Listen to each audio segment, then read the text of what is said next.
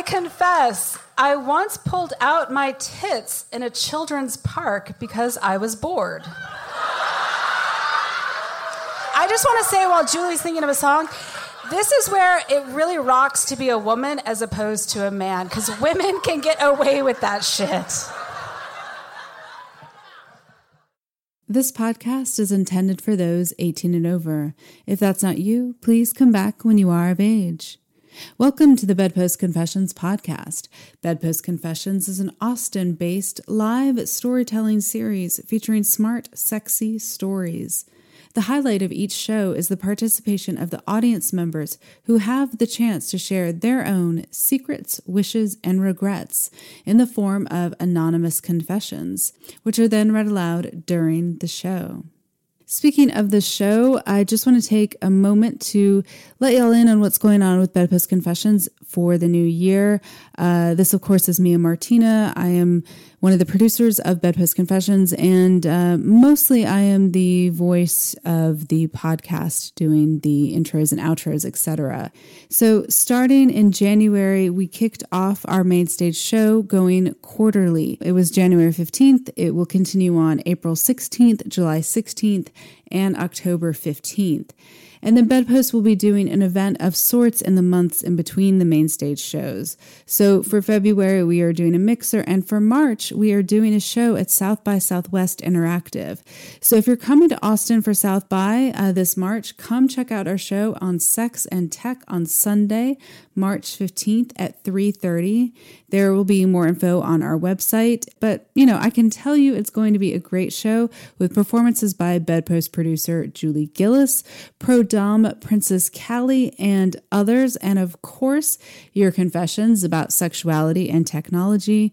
And yours truly will be the MC. So kick off South by Interactive with a dose of good times and storytelling with Bedpost Confessions, true tales of sex and tech. So, with our calendar changing a bit for 2015, so will the podcast. Instead of releasing it two casts a month, we will be bumping it back to one. Since we will be doing more events like the cocktail mixer with no performances, we will have less material to draw on from for the podcast. You know, generally the of the four performers that we feature at the main stage show, two are podcasted. So these performances will be spread over 2 months instead of one. But we look forward to bringing you the same great material like from the January show. For January, we did a mashup show with a soundtrack series, a live storytelling series, and podcast based in New York City about songs that make up the soundtrack to our lives. Bedpost invited Dana Rossi, the producer of Soundtrack, to Austin for the first ever sex track, sex stories linked to music. The mashup of Bedpost and Soundtrack was a huge success, and we hope to do it again in the future. If you haven't checked out the Soundtrack Series podcast, you will want to after you listen to Dana on this podcast share her story about how working and dating in restaurants brought her to the next episode. And you will see what I just did there with that Dr. Dre and Snoop Dogg reference once we get into Dana's piece. Without further ado, let's get to Dana Rossi of the Soundtrack Series podcast sharing her story. Here is Dana. All right, I, I mean, everybody has told such amazing and sexy stories tonight. Ah, that ends now. Um, I, uh, all right, let's start here. I, I worked in restaurants for 10 years, 1994 to 2004. And I don't know, it was always my experience that if I was working at a particular restaurant and I was not entangled in some kind of sexual complication with someone else at that restaurant, I'm not sure I worked at that restaurant. Uh, and it's a bad idea to get mixed up in all of that, but it's just, I did it a lot. And my MO was always just start at a new restaurant and then figure out who was who and what's going on, and then pick the guy that I was gonna like or date or fuck in the walk-in refrigerator. Done. Uh, and in the fall of 2002, I, I, was 24 years old, and I was working at a restaurant in Philadelphia. That's where I was living at the time. And the boy that I liked there was the bartender, and his name was Dave. And Dave was 30 at the time, and he had really sharp, uh, facial features and sandy blonde hair and cobalt blue eyes. And he was really quiet for a bartender, actually. Like one of the other servers observed, you know, it's like, he's like, I don't get it. He's got a bar full of women and he just stands there staring at the sink. And that really made me like him though because i never like was really attracted to the charismatic overly charming guys that would say stuff to you like our children would have amazing eyes no gross i i always like the boys who in a room full of giggling possibilities would rather stare at the sink and so after a while, Dave and I figure out that we like each other, and so we start dating. And as I've said, like I've done my share of restaurant dating, even one time working my way up to restaurant power couple. That's where you, as a server or a bartender, date a manager. It was great. Um, but I was particularly excited about this one because it used to be that I was insecure enough that I would just date whoever I found out liked me first.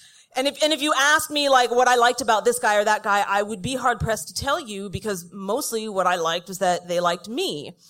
But this time I could tell you what I liked about Dave. I could and I will. Um, I, I loved that we could speak in quotes from Mr. Show or Curb Your Enthusiasm or South Park. And one time he even quoted word for word the Damn It Freddy scene from Truth or Dare. And if you have never seen a straight man do this, it is glorious. One time we went on a date uh, to see Cirque du Soleil when Cirque du Soleil was in town, and as two men in geometric face makeup and black feathered headdresses and pleather bike shorts flew above the crowd on tiny trapezes, Dave leaned over and said, "I have a dead or alive video exactly like this."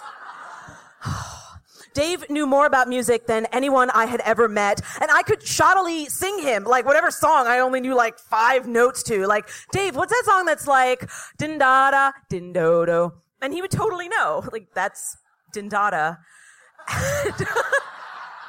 it is. And uh, so he was the best too to go record shopping with, which I love doing. And he would tell me his method for buying 45s. And that is to just buy a 45 based on whether or not you like the cover. You know, you may discover a band or a song that otherwise you never would have known about. And if you don't like it, you're only out two bucks. And then one time we were record shopping on South Street in Philly and I was being indecisive and, and he realized the gravity of this situation though. And he grabbed me by the shoulders and looked me in the eye and said, you may not find the chronic on vinyl ever again. Buy it now. This guy, uh, like, I really liked him. He was very much me. And like, even though I, I, knew I was moving to New York the following year, and even though we had only been dating, you know, two months or so, I started to imagine what it would be like if maybe he came with me. And I even got to see a preview of that one day because we took a day trip to New York, and it was very important to him that we go and see CBGBs, just, you know, from the outside. And at the time, I, I hadn't seen it yet. And uh, when we got there, though, it was actually like covered in scaffolding, like there was all scaffolding in front. And he very honestly said, like not tongue in cheek or sarcastic or smarmy at all, just, I didn't want you to see it like this. And, you know, neither of us realizing that we were only four years away from not being able to see it at all. So, just depressing. So anyway, uh, so one afternoon, we are sitting on the two uh, chairs in his kitchen and his big fat black cat Sadie was just plopped on the floor between us. And he, Dave is quiet. And he's not usually the most talkative person, but this is like an edgy quiet. And so I ask what's wrong. And he says, you know, I was thinking that maybe we should just be friends. I was blindsided. I did not see that coming. And I, I mean, we had only taken that New York trip the week before. And what's more is I had just like met some of his non-work friends in restaurant dating. That's like meeting someone's parents. And so I, I I, I, asked him why he, he wanted to break up, and he was telling me a bunch of things like, well, I don't think in the long run I would make a very good boyfriend, or my apartment is too small, or I've been reading this book lately on the habits of powerful people, and I've been thinking about wearing more suits on a daily basis. And why would you want to be with someone who's in limbo like that? Like, I didn't, I didn't get that last one at all. Like, it all sounded like such bullshit to me. And so I just, I, I pressed him and I pressed him like, why, why, why do you want to break up? And eventually I backed him into a tight enough corner that he broke and blurted out, I don't like having sex with you. Ooh, is right. Now, we'd only had sex twice.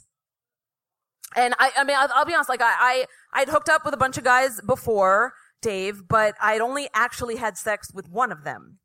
And I thought I was doing it right, but maybe I wasn't.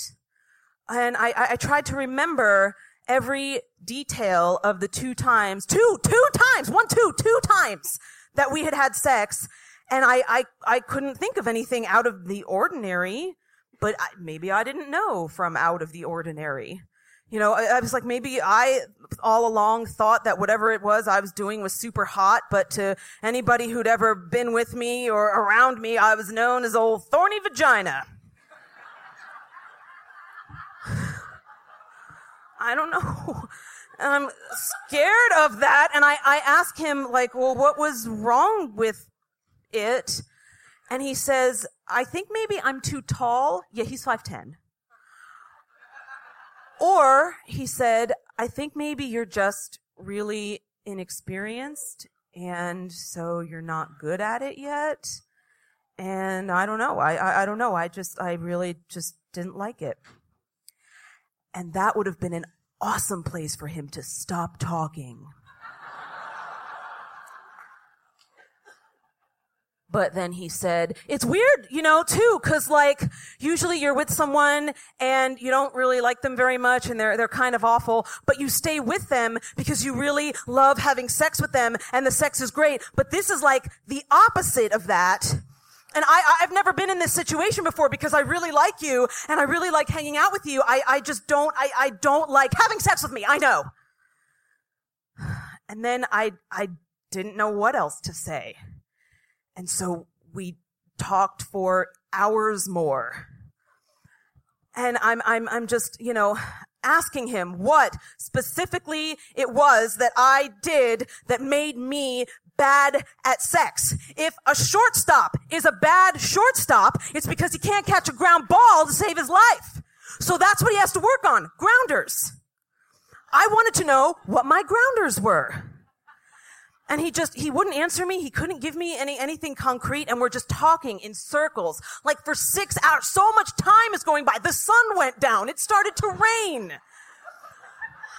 And I've, I've had a few conversations like that in my life where you do, you just like, you hammer a point so hard and so much that eventually the conversation can't help but just disintegrate almost back into small talk because that's all you can handle because it's just been too heavy for too long. And I think that's what probably happened when I just said, Dave, what's that song that's like da da da da da? And he says, the next episode, Dr. Dre. And I said, okay. And then I left because we just broke up. And uh, the next time I saw him, though, which was a couple of days later at work, he had burned that entire album for me, 2001. That plus 10 other albums because he really liked me. Then the next the next couple of weeks, I become obsessed with what it means to be good or bad at sex. And is that a thing? Or is it just come down to the chemistry between person A and person B and person C and person D and person E? Whatever is your situation. And, and I ask, I ask friends, you know, if it's a thing to be good at sex. And I ask friends to ask their friends. And then I ask friends, like, if they could tell me specifically what it is they do when they're having sex from beginning to end. And then people start you know, wanting to talk to me. Um, understandable. I understand. It's just I was so focused on it. I had to know. I had to have these answers because in my mind, I was going to have the chance to sleep with Dave again. And, and I had everything to prove. And so I, because my friends wouldn't tell me and because this is 2002, uh, and I personally was not yet Googling everything, I could only think of one other option and that was porn. Now, when I say porn, I don't mean hardcore. I, at that time, I would not have known how to acquire that. Um, when I say porn, I'm talking more about late night Cinemax.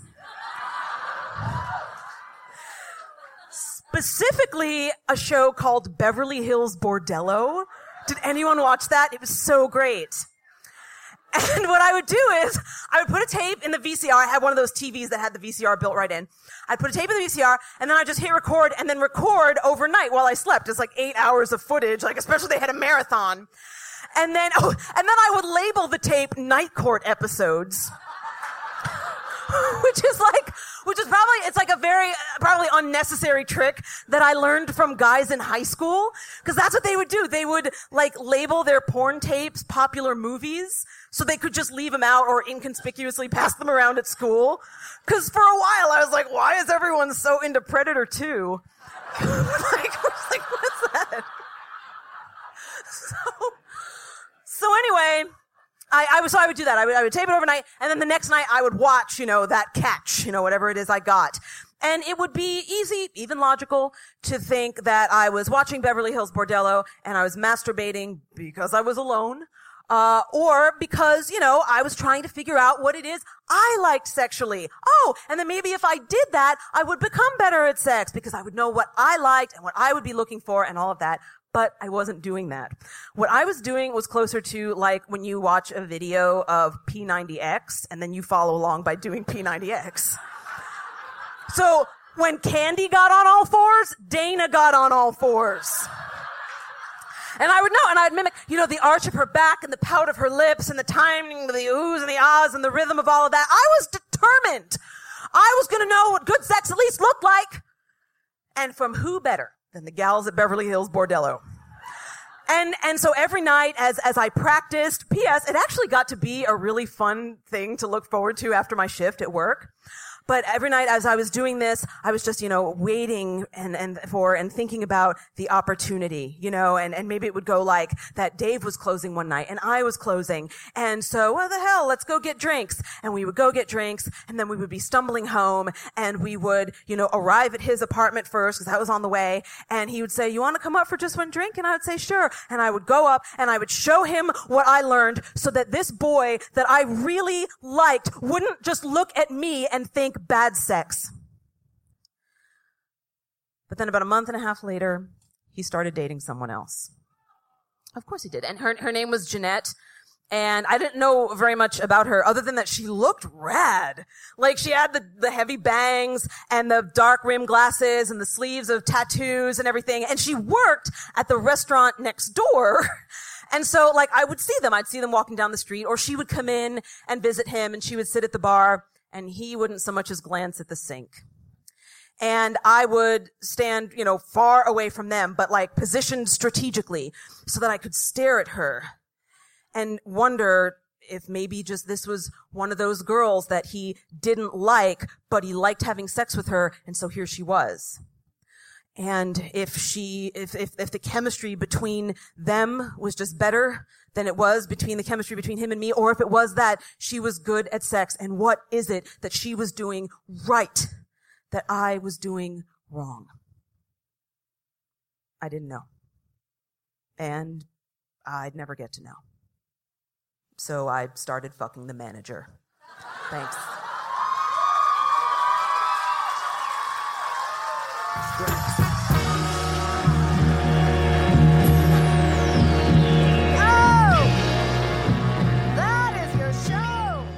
Dana Rossi is the creator and producer of the soundtrack series, the podcast distributed by Infinite Guest American Public Media, and the live show that appears in New York City and Austin.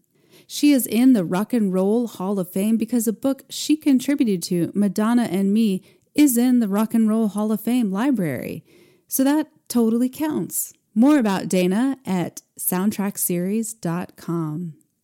Bedpost Confessions is produced by myself, Mia Martina of Mia on Top, Julie Gillis of juliegillis.com, and Sadie Smythe of That's What Sadie Said.com.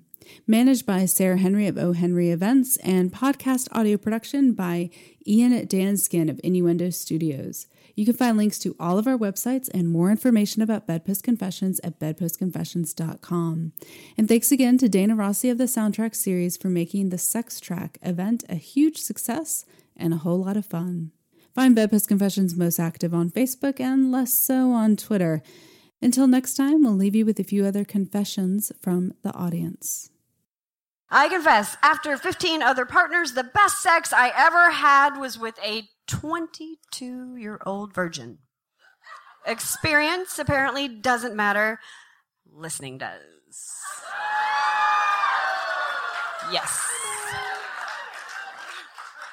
This is actually, I have to read two of these because they kind of go together. Is that okay? Okay, wait. Uh, all right. I confess, I once had sex in a graveyard at night. I realized where we were, but she didn't until several minutes in, at which point she ran away screaming. Followed immediately by, I confess, I like to run away from lovers after sex.